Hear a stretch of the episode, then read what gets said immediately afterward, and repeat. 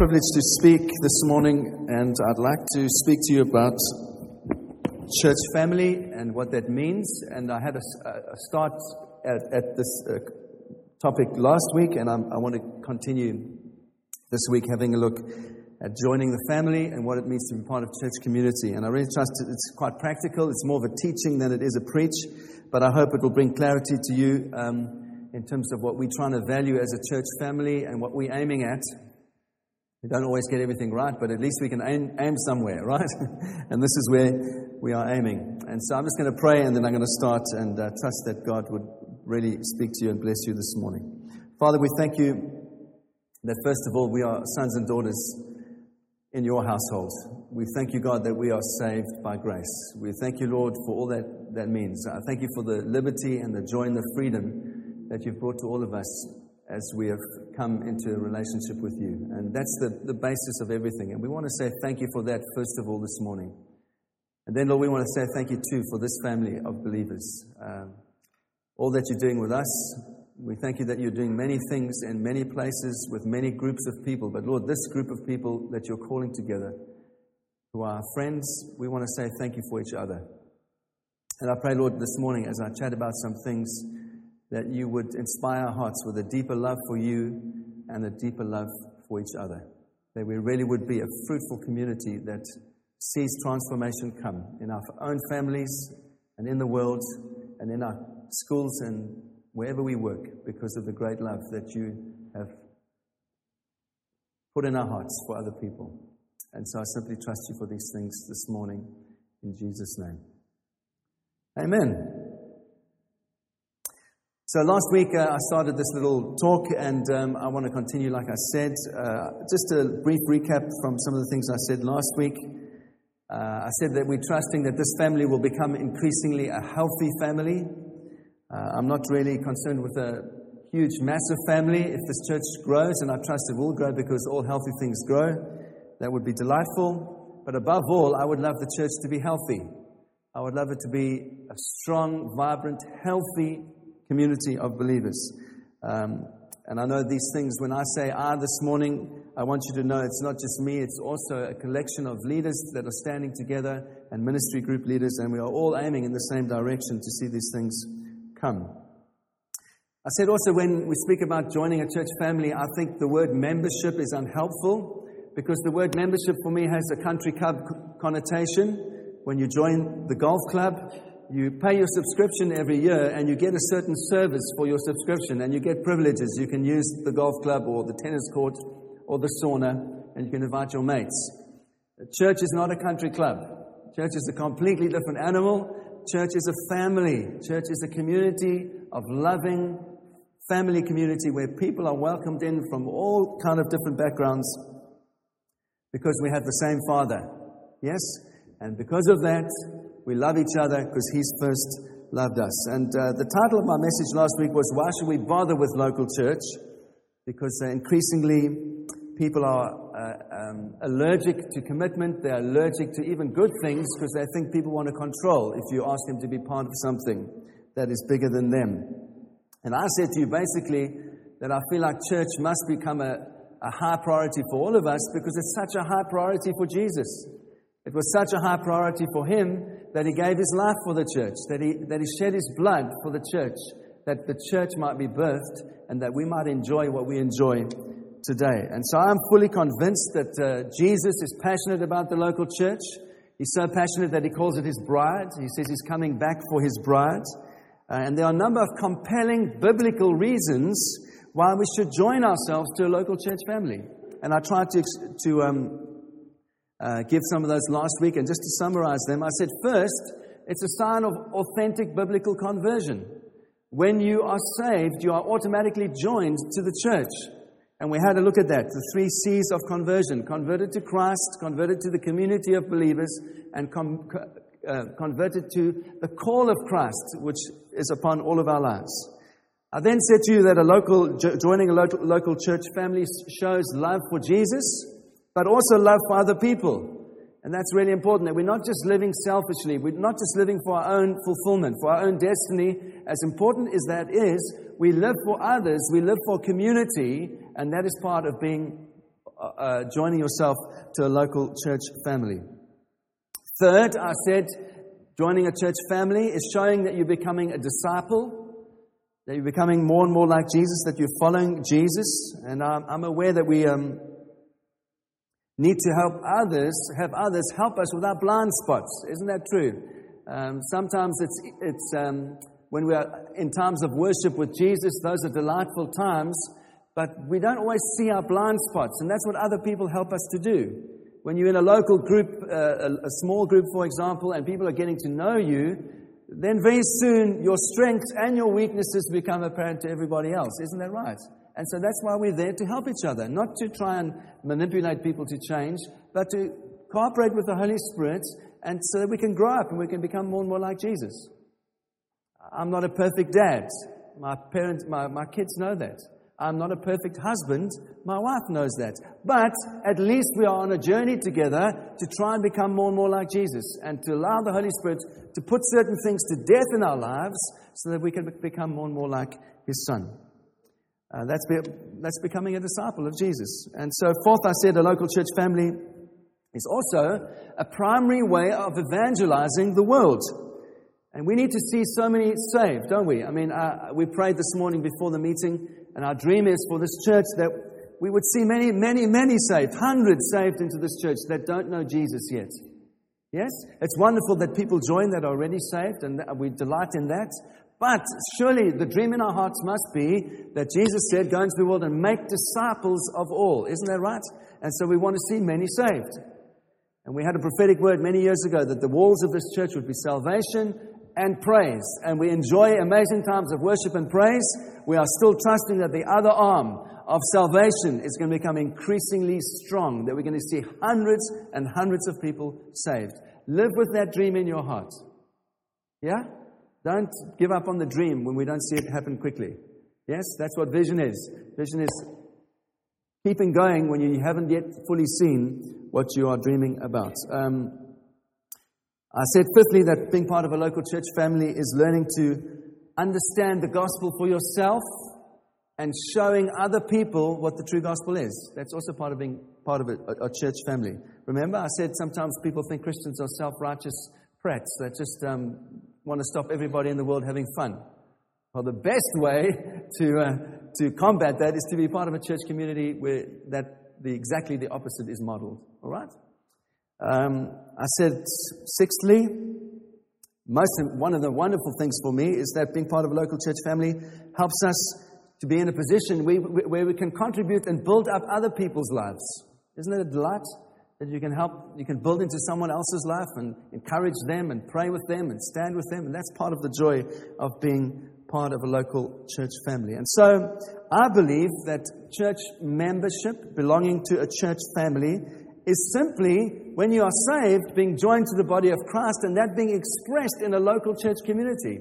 That's what it means. And so in the New Testament, when the, the word church is used, like in Ephesus or Corinth or Rome, it really spoke about a local community of believers that were called together. And that's what we are called to join ourselves to. And the question that I'd like to just uh, answer by way of introduction this morning is was that New Testament relationship, was it a formal thing or was it an informal thing?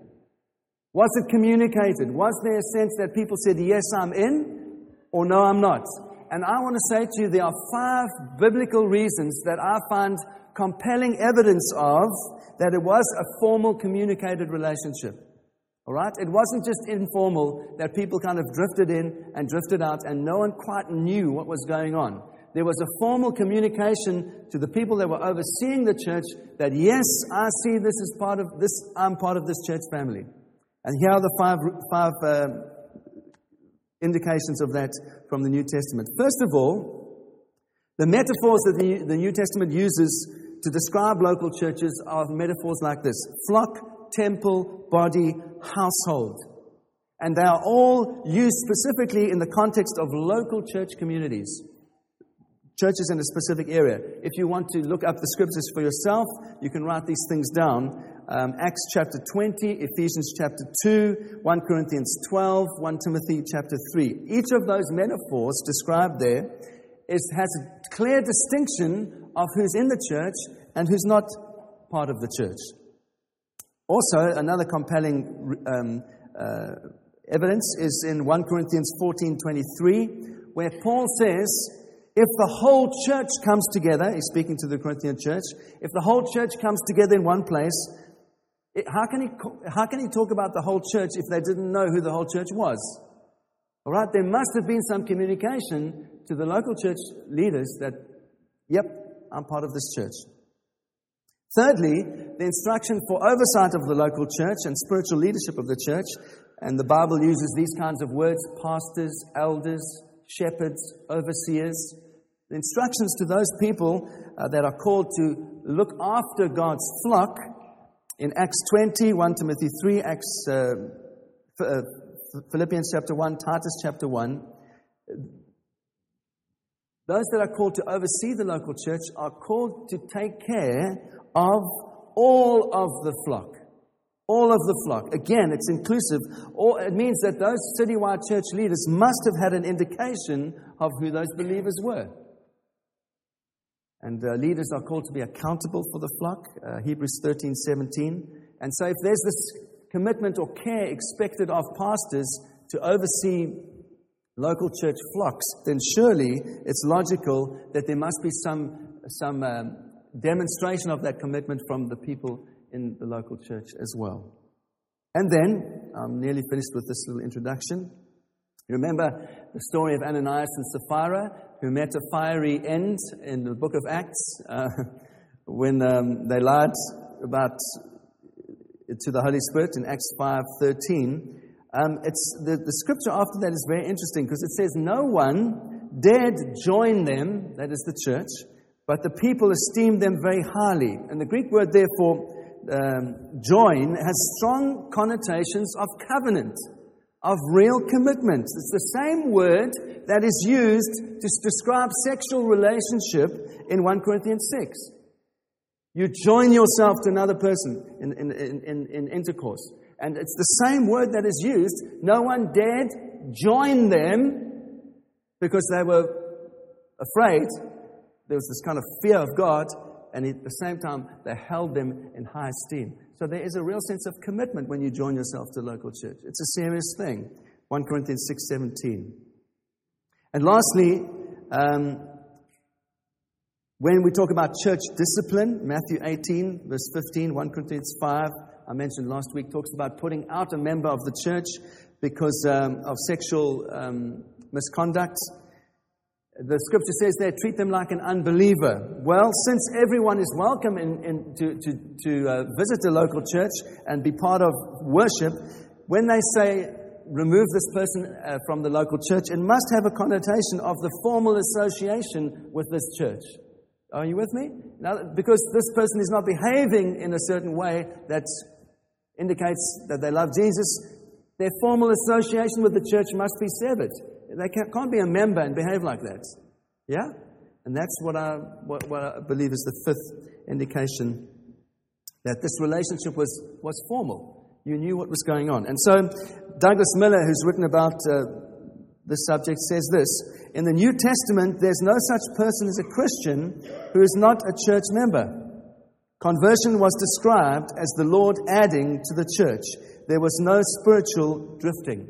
And I trust that you would be able to, um, if you haven't already, that you would join your heart with us in this local church if you see this part, this is the family that you want to be part of. And that I can't, none of us, we can talk about it, and no one can force that from you. It really is a decision of your heart, and it's a decision to open your life and say, Yes, I want to be part, you to be part of my life so that I can be part of your life. All right, so I want to, as a Secondly, then, and this is really, I've got two main points this morning. The first thing I want to speak together with you, having said all of that as an introduction, is what is our responsibility to each other as members of God's family? Our responsibility to each other, your responsibility to me, my responsibility to you.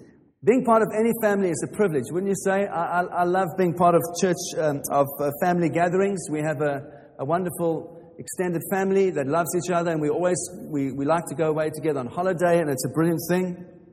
We enjoy being together. I love this church community as my family.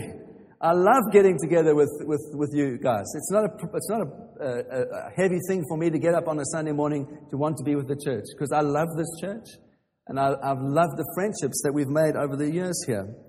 And so those are the privileges of being, belonging to a church family. And there are also, you know, as a member of, of your, your earthly families, that there are also responsibilities that you carry because you're part of the family. And in the same way, there are responsibilities that we carry because we are part of this family as God's local church here. And all of us are called to love God, love each other, and love those outside of the church. We are also asked to express our worship and prayer every time we gather, to sit under the teaching of the Word, to allow the Holy Spirit to transform us and to minister to us. And we, the byproduct of that is we, we, ha- we enjoy great fellowship together as well, don't we? We have a relational um, interaction that is joyful and happy. And those, those are the, some of the things that we enjoy. But some, some of the responsibilities that we have um, are also need, need, need to be. Uh, verbalized. Uh, I said last week that Christianity is really about relation, it's, at its heart is relational, it's, it's communal, it's about family. And I believe you can only really fully, fully realize that in the context of a local church. Because then you work it out with other people. And the most fundamental responsibility that we have towards each other is to regularly get together to worship and pray, to have fellowship, to break bread, to allow the Holy Spirit to encourage us and refresh us. That's Christianity 101. That's the foundation of everything.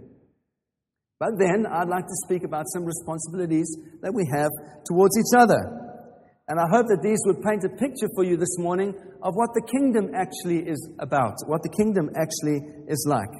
And the first thing I want to say to you, and it's the most simple, basic thing, as Christians, we are called to love one another. I want to try and describe to you what love looks like.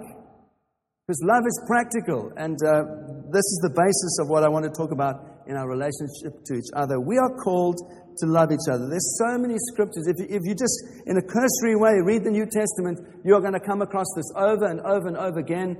Jesus calling us to love each other, to love each other, to love each other. John 13, John 15, Romans 12, Galatians 5, Galatians 6, Ephesians 1. You can just go through the whole of the New Testament. The point is that we are all members of the same family. And you know this, this scripture well, 1 Corinthians 12. For just as the body is one and has many members, and all the members of the body, though many, are one, so it is with Christ.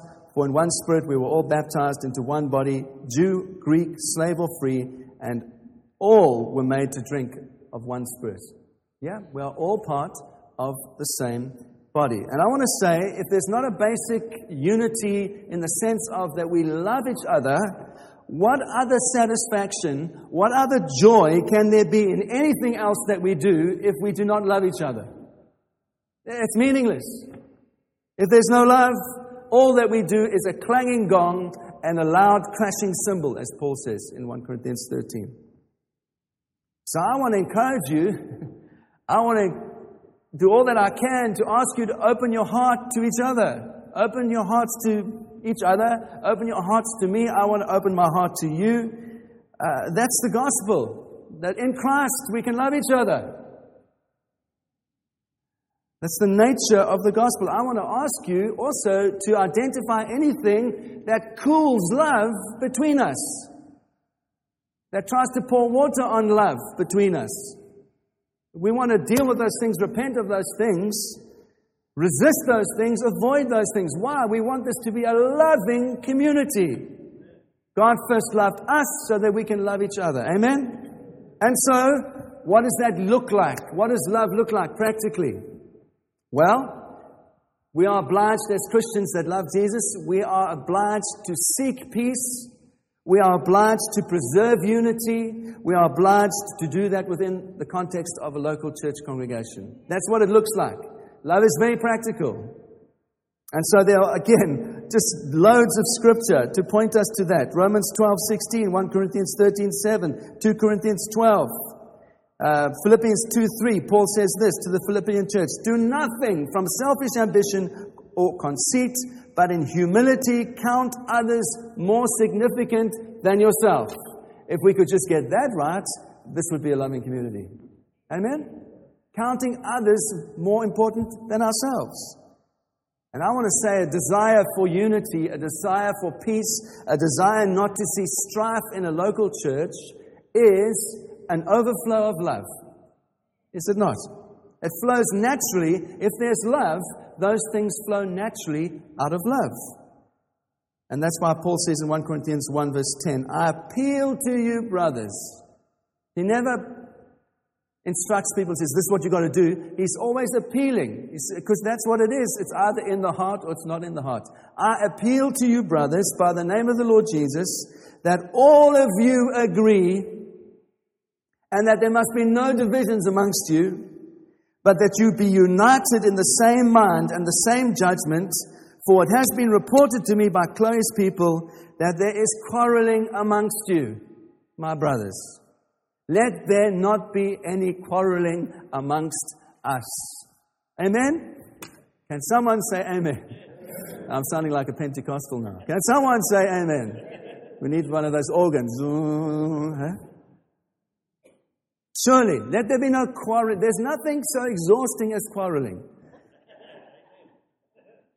And what is, what is, um, what does Paul continue to say in, in Philippians 1.27? Only let your matter of life be worthy of the gospel of Jesus, so that whether I'm there, whether I come to see you, or whether I'm absent, I might hear of you that you are standing firm in one spirit, with one mind, striving side by side for the faith of the gospel, and not frightened in anything by your opponents. That's Paul's heart. He says, whether I'm with you, whether I'm away, let that be what you're about, that you're striving together for the gospel putting all those other things aside. Okay. This is what love looks this is what love looks like that we are preserve peace, we seek peace and that we flee from strife.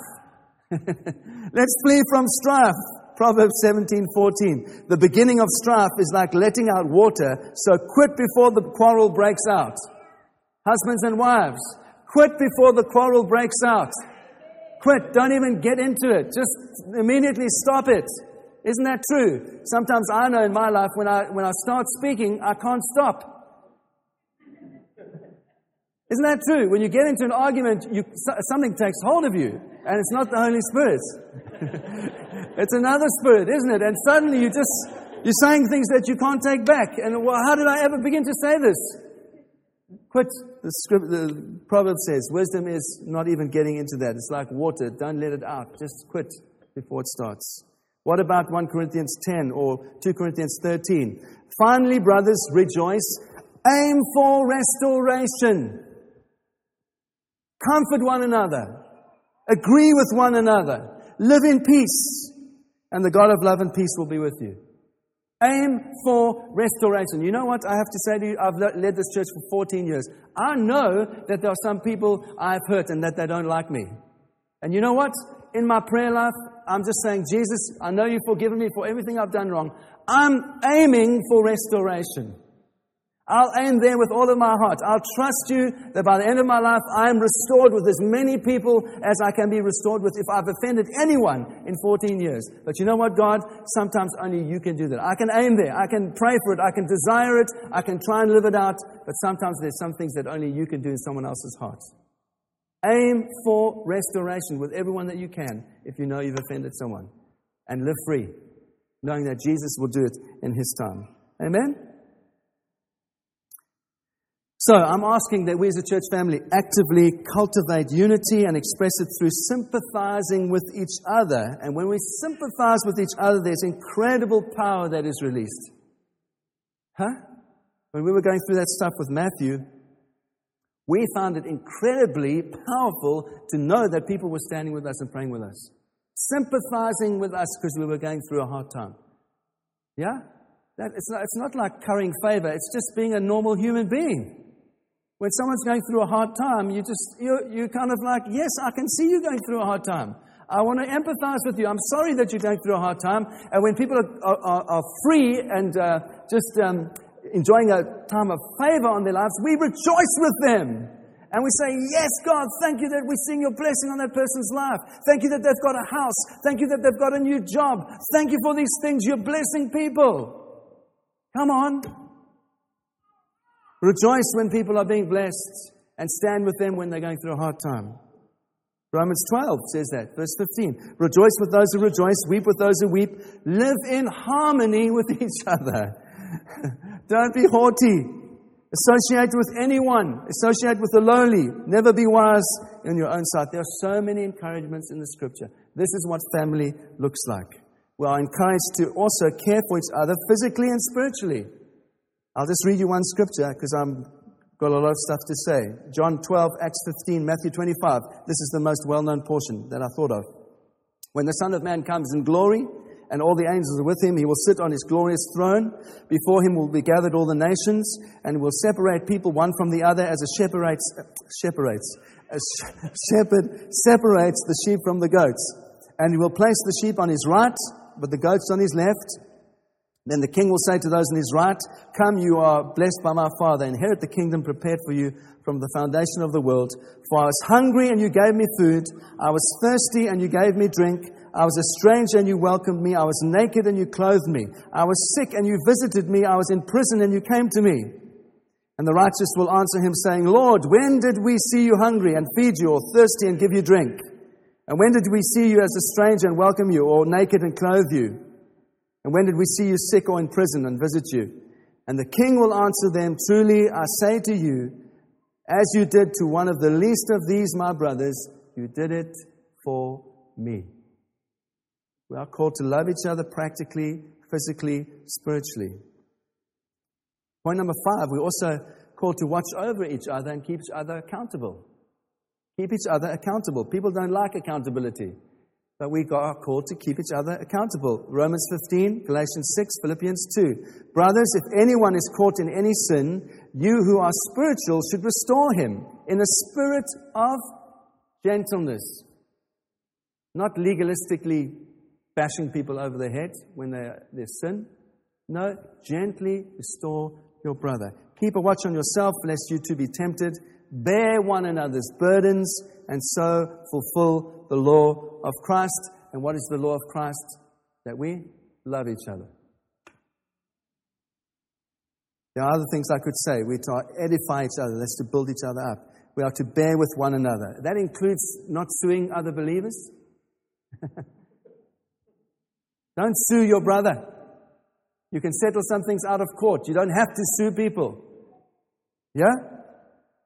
Uh, when you stand praying, forgive if you have anything against anyone, so that your Father in heaven may forgive you your trespasses. Matthew 18 21. And we're called to pray for one another. I'm just flipping through these quickly. We're called to keep away from those who do damage to the church. We are called to keep away from those who do damage to the church. Teach and urge these things.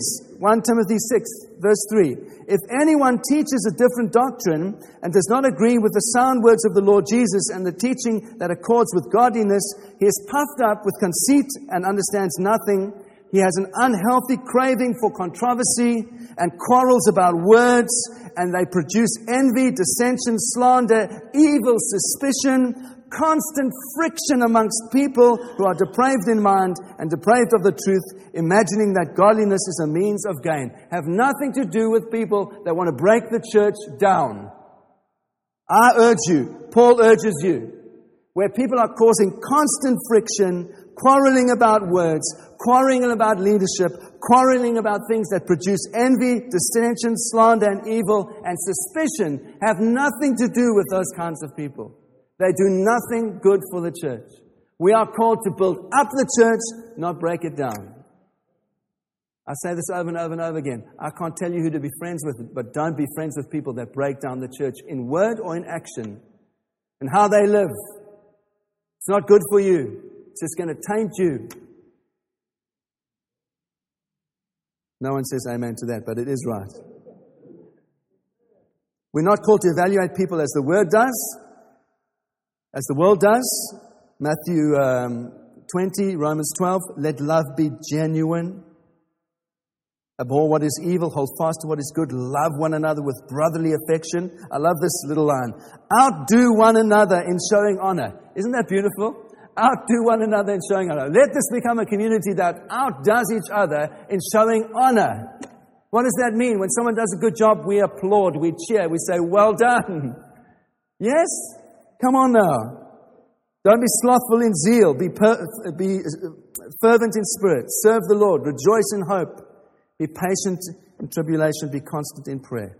All right, so there's many other things um, I could say, and for sake of time, I'm moving on. The second point I want to talk about this morning is that we not only have a responsibility towards each other, to love each other, and I've tried to describe to you what it means to love each other. We also have a responsibility as a congregation towards the pastors and the leaders of ministries in the congregation.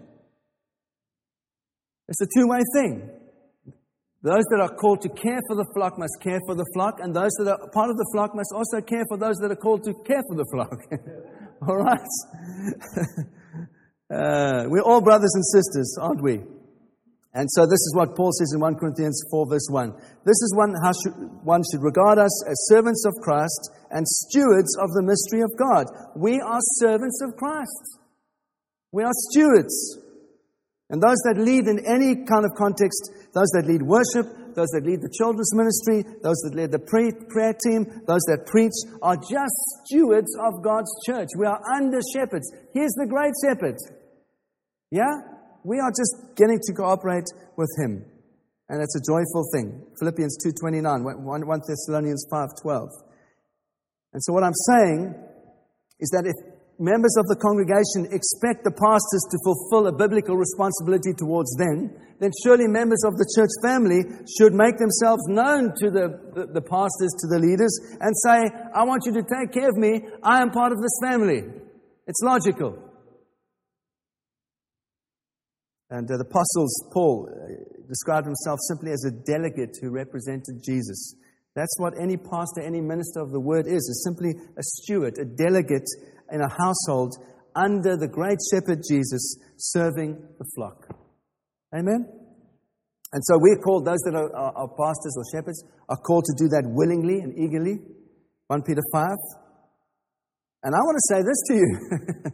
and you might say, this is rich coming from you, but I'm saying this because it's part of what the scripture says, okay? I've said a whole lot of stuff to us as a congregation, now I'm saying some other stuff. The church should guard and defend the reputation of the pastor believe his word, obey what is said, unless what the pastor says contradicts scripture, is not the gospel, or is plainly distorted, then you don't follow the pastor. You don't listen to the pastor.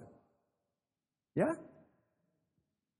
But how can I do anything with, together with you? How can the other leaders do anything together with you unless you trust us? Unless you actually say, Yeah, I believe you've got our best interests at heart, that you're not trying to dominate and abuse us. Yes? It's trust. Just like in a family with a mom and a dad, it's trust. So Hebrews 13 17 says, uh, and 1 Timothy 5 17, let the elders, that's the leaders, the ruler, the, the, those that are called to um, shepherd the flock, who rule well, let them be considered worthy of double, double honor, especially those who labor in preaching and teaching. For the scripture says, Do not muzzle an ox when it treads out the grain, and the laborer deserves his wages. Do not admit a, charge against an elder, except on the evidence of two or three witnesses. As for those who persist in sin, rebuke them in the presence of all. Well, that's, that's quite a thing, isn't it? Rebuke them in the presence of all, so that they may, the rest might stand in fear. I mean, Paul is a very strong guy. He's not like holding back here. And so, we're also called to remember the, our leaders, pray for our leaders, imitate the faith that they have. There are many encouragements like in the scripture. And so I want to ask you, as one of the leaders of this church, will you pray for those that are leading this church? every ministry of this church. Would you stand with us? Would you encourage us? Would you lift up our hands? We're not saying we're special. We're just saying that's our task and we need your help. and we need your prayer. And we covered your prayer and we want to do it together with you. Not above you, standing in front of you, like the tip of an arrow, so we can break some things open together. And that the weight of the whole church comes behind, and we break it open together. Amen? So, lastly, then, what does it mean to be planted into this family? What do we want to value? What do we want to aim at? I'm going to summarize four or five things out of all of that that I've tried to say to you this morning. What does it mean to be planted in this church family? First of all, it means that you know that you are son or daughter of the Most High. That's what the most important thing. That you know that you're saved, that you know that you are loved by God, that you know that you, it's grace that's transforming your life and that you love Jesus. Yeah? Having said that, I want to know this. I want to also say, reiterate what I said last week. If you're not saved, you don't know Jesus, the best reason you can have to understand what Christians believe is to be part of a church community and to find it out and to explore it. So if you're here this morning and you're not saved, you're welcome to meet with us every week and learn what it means to worship God and learn what it means to pray for each other and love each other in terms of what the Bible says. Amen? Everyone's welcome. These are the things that we'd love to value as we go forward, and uh, this is what it means to be part of this family. Love one, love being together. Love being together. Hebrews 10 Let us consider how to stir one another up to love and good works not neglecting to meet together as in the habit of some, but encouraging one another, and all the more as you see the day drawing near. So let us, let us prioritize our times of worship and fellowship as an absolute priority for our lives. Whether it's a corporate time like a Sunday, whether it's a small group, whether you're helping someone in the CAP course to get out of debt, uh, whether you're doing whatever, love being with God's people. It's the lifeblood. It's the only thing we have is relationship with Jesus and relationship with each other. Uh, meet with each other in each other's homes for meals often as you can. I love that. It's part of the joy of church community that you have so many friends.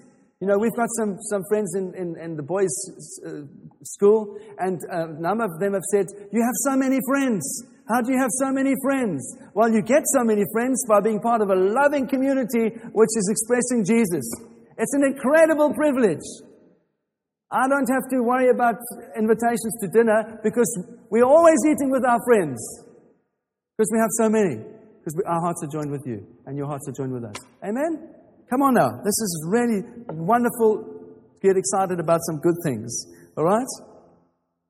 So, I want to encourage you, there are real pressures for, for many of us to that mitigate against us meeting together.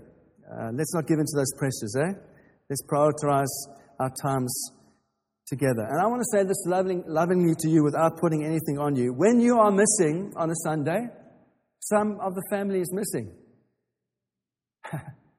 yeah?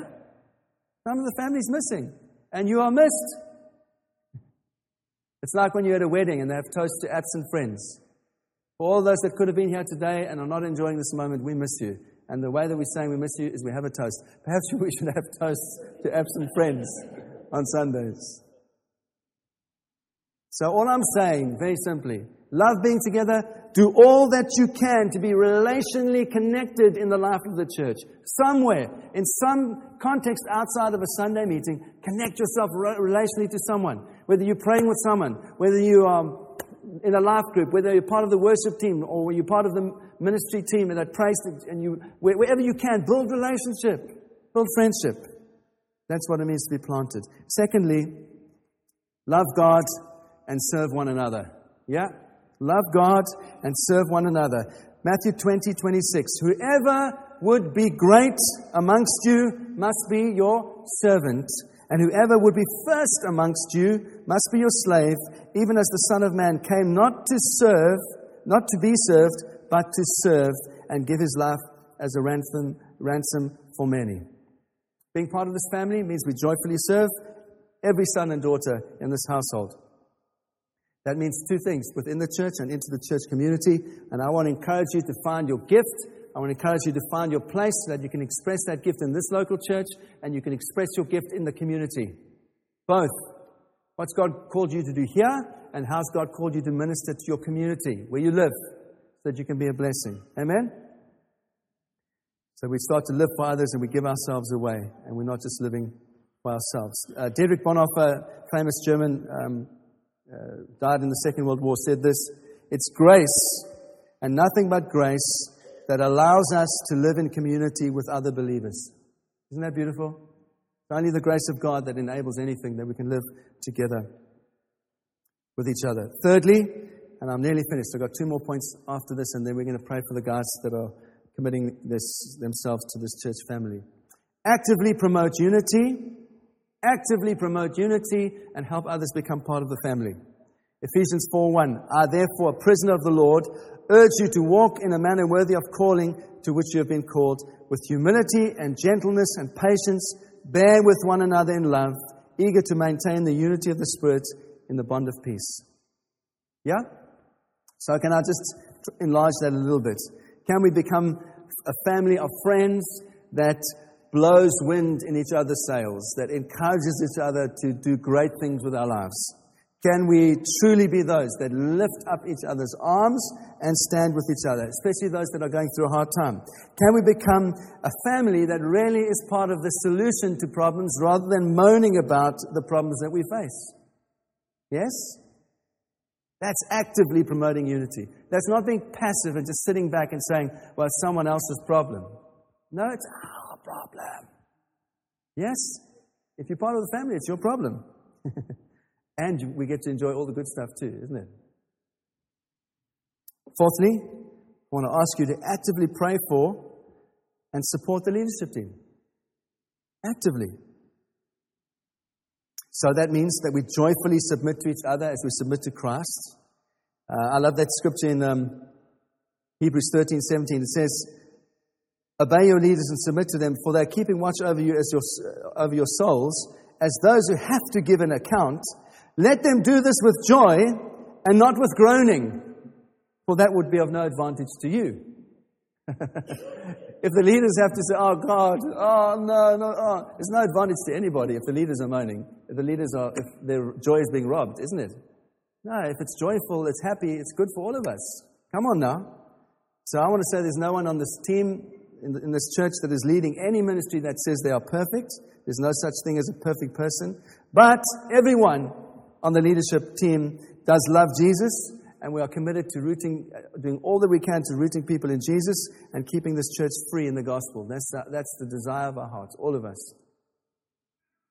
And so I want to encourage you with that. that different churches have different styles and structures, but we are trying to, in, in a very practical way, release every single person that we can to operate in the area of their gifting so that this church can be built up. So, whatever your gift is, we want to help to release that so that there can be a building up of this church.